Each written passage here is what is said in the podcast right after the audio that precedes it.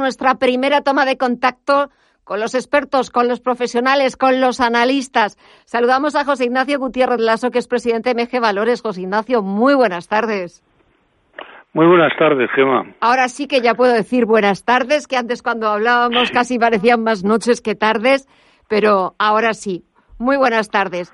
5 de julio no, no hay negociación en Wall Street. Han alargado un poquito más esa festividad nacional ese 4 de julio. Hoy no ha habido negociación al otro lado del Atlántico.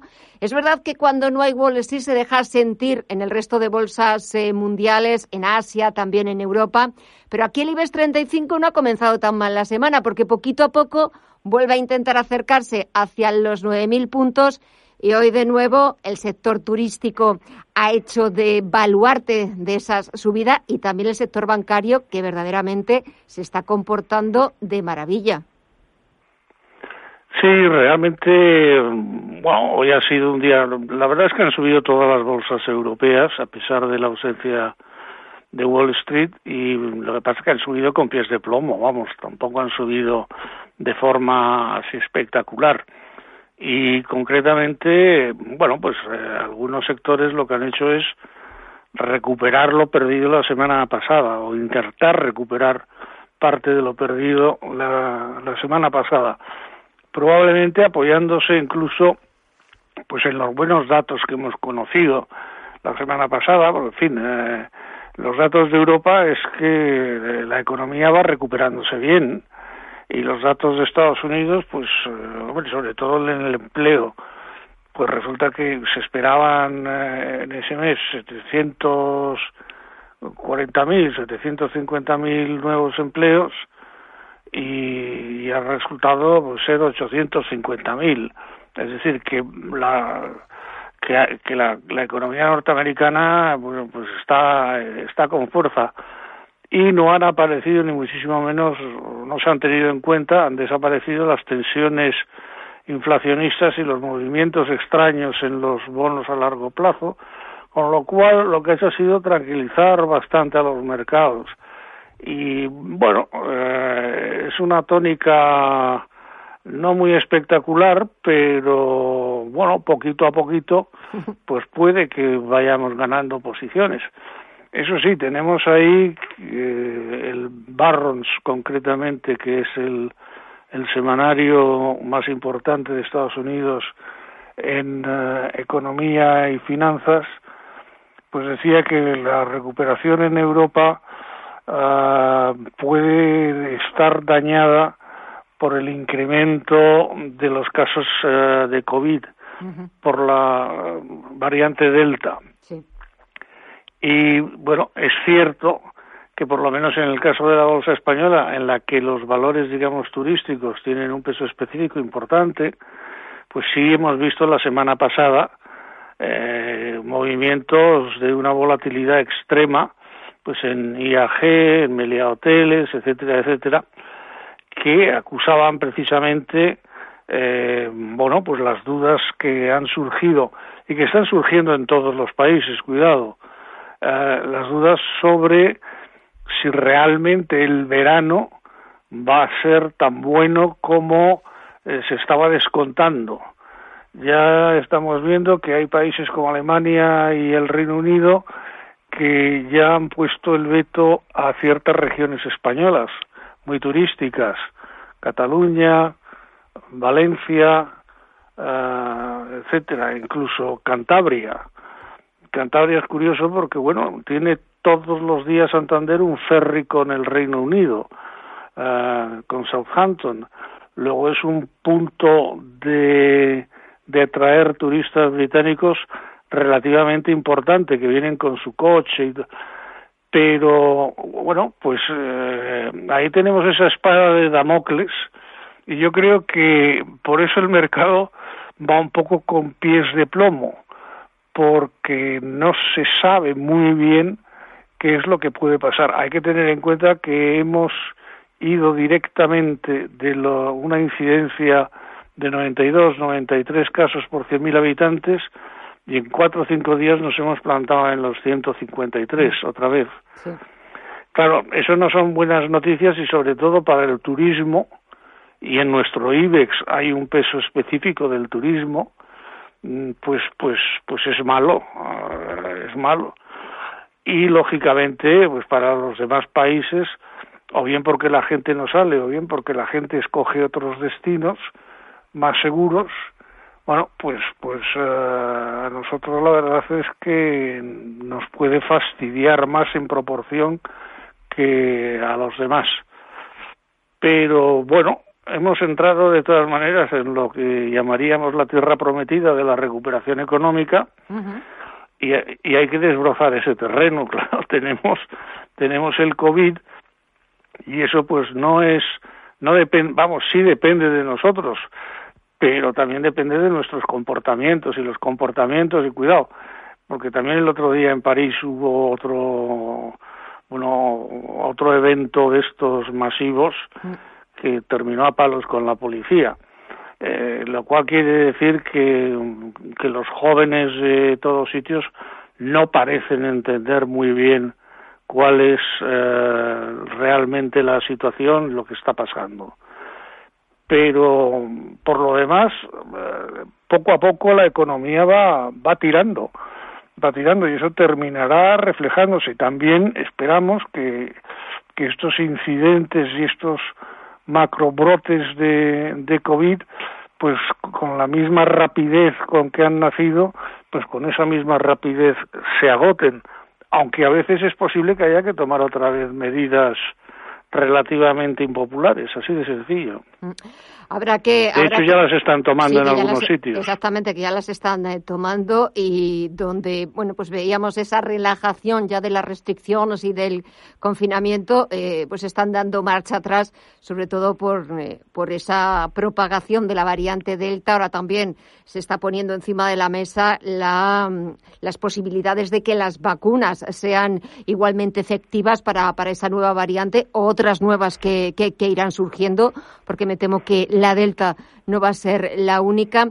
Eh, hablabas tú de, la recuperación económica. Es cierto que estamos viendo datos macro que se están publicando en la zona euro, en Europa, en Estados Unidos, por supuesto.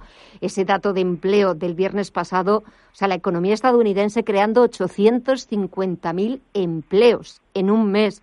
Así salía el presidente estadounidense Joe Biden eh, celebrando. sacando pecho. Claro, sacando pecho, celebrando un dato que no se ha dado en los primeros cinco o seis meses de la gestión de un presidente. Es lógico que saque pecho, también habían subido los salarios, eh, verdaderamente lleva seis meses, pero de momento todo en verde para el señor Biden. Sí, sí, todo en verde. Luego hay otra cosa en cuanto, bueno, esos son los datos macro. Eh, claro, los datos macro también se, se diluyen luego en, en los datos empresariales, en los datos micro. Y vamos a ver, a partir no de la semana esta, pero sí de la semana que viene, vamos a empezar a ver resultados eh, empresariales. Y los primeros van a ser grandes bancos americanos, como de costumbre, etcétera, etcétera. Lógicamente, los datos cuando hablen de trimestre a trimestre y cuando hablen de semestre a semestre, porque claro, mm, esos datos los van a explotar. Y claro, si los comparamos con los del año que viene, pues las cifras pueden inducir a un entusiasmo, yo diría que injustificado. Porque claro, eh, si te acuerdas, el segundo trimestre del año pasado fue un trimestre que estuvo absolutamente todo cerrado y que, y que, bueno, que realmente casi ni se trabajó, no había nada. Luego, por poco que se haya hecho en empresas en, en este tercer, en este segundo trimestre del año 21, pues lógicamente que la comparación tiene que ser extraordinariamente positiva pero que no induzca ni muchísimo menos a, un entusiasmo de esos incontenible, porque lo que va a pasar, bueno, pues es que se, compara con un periodo muy malo. Y claro, pues, pues por, poco que hayan hecho, pues será muy bueno.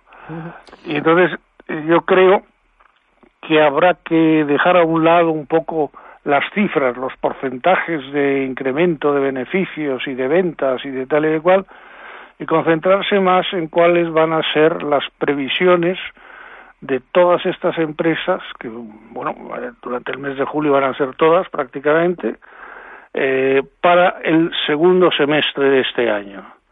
Yo creo que eso es lo, lo importante y lo que será un faro para, para toda la actividad mm, bursátil de los próximos meses. Estaremos pendientes de esos, eh, de esos resultados empresariales, también, por supuesto, de los datos macro que, vayamos conociendo, si nos van de alguna forma confirmando esa recuperación de la economía, ese ritmo eh, que poquito a poco va acelerándose de la economía mundial. Pero quería para terminar hacerte o preguntarte tu opinión. La semana pasada se estrenaba en bolsa la segunda salida más espectacular en la historia de la bolsa desde hacía muchos años. Creo que los últimos seis años, después de la de Celnex, era la joya de la corona de, Acciona, eh, Acciona Energía, la filial de renovables, que lo decía José María Entre Canales, que era su joyita. ¿Qué te ha parecido? Pues me ha parecido que ha sido muy exitosa la salida a bolsa, vamos. yo creo que, muy bien, vamos. Felicitaciones a Acciona, porque joyitas de esas, pues la verdad es que quedan, quedan pocas, pero si te fijas son joyitas que no son, que se han creado hace relativamente poco tiempo. O sea, Acciona Energía bueno, estaba ahí, pero renovables y todo esto eh, eh, son industrias nuevas. Es decir, lo que lo que está cambiando, lo que está cambiando es precisamente la propia naturaleza empresarial de las empresas cotizadas. Y, yo creo que, que bueno, pues que vamos a tener, espero, deseo que tengamos pues más salidas de este tipo no digo este año, pero vamos, si tuviéramos una o dos al año en los próximos años, pues yo me daría por contento. Podríamos tener incluso un IBEX absolutamente renovado con eh, otro tipo de empresas. Renovado y más verde, ¿no? sí, efectivamente. Renovado y más verde porque es verdad que, que en los últimos días o en las últimas semanas todo lo que tiene que ver con, con, lo verde parece que está de moda, pero ya sabemos también muchas veces lo que significa estar de moda. las modas, se pasan. Sí, pero cuidado, eh, sí, exacto, pero eh, eh, no, que no nos pase como en el año 2000, 2001, o en el año 2000, mejor dicho, con ah, el tema de, de las tecnológicas, ¿no? O sea, burbujas, las, las precisas, no más. Exacto, burbujas las justas, que ya que ya hemos eh, pasado por, por unas cuantas eh, de ellas, eh, de cómo se iban engordando. nadie hablaba de burbujas hasta que se pinchaban y nos salpicaba a todos. Ya para terminar, José Ignacio, ¿algún consejo, alguna recomendación o algún valor o sector que, que te esté llamando la atención últimamente? No, yo creo que los cíclicos está muy bien y estoy viendo, por ejemplo, el comportamiento de valores que utilizan materias primas que están subiendo mucho de precio, como el cobre, como el níquel, y ahí pues tenemos, por ejemplo, el níquel es absolutamente necesario para el acero, el acero inoxidable. Es decir, eh, bueno, probablemente ya está en el precio de acero inox, pero creo que son eh, valores eh, que se tienen que tener muy en cuenta. Y luego, si alguien quiere verdaderamente, vamos, no sé, pues tener emociones fuertes, pues los turísticos, con el año que nos espera, bueno, pues que sí, bueno, a falta de veraneos tranquilos, pues ya de perdidos al río.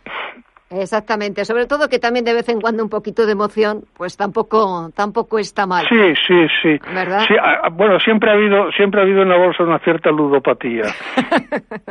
Exactamente, y lo que nos gusta. José Ignacio Gutiérrez Lasso, presidente de MG Valores, muchísimas gracias por el análisis completísimo. Que pases una feliz semana y hasta el próximo lunes. Igualmente. Que tengas una buena semana. Gracias, hasta la próxima. Muchas gracias. Hasta luego.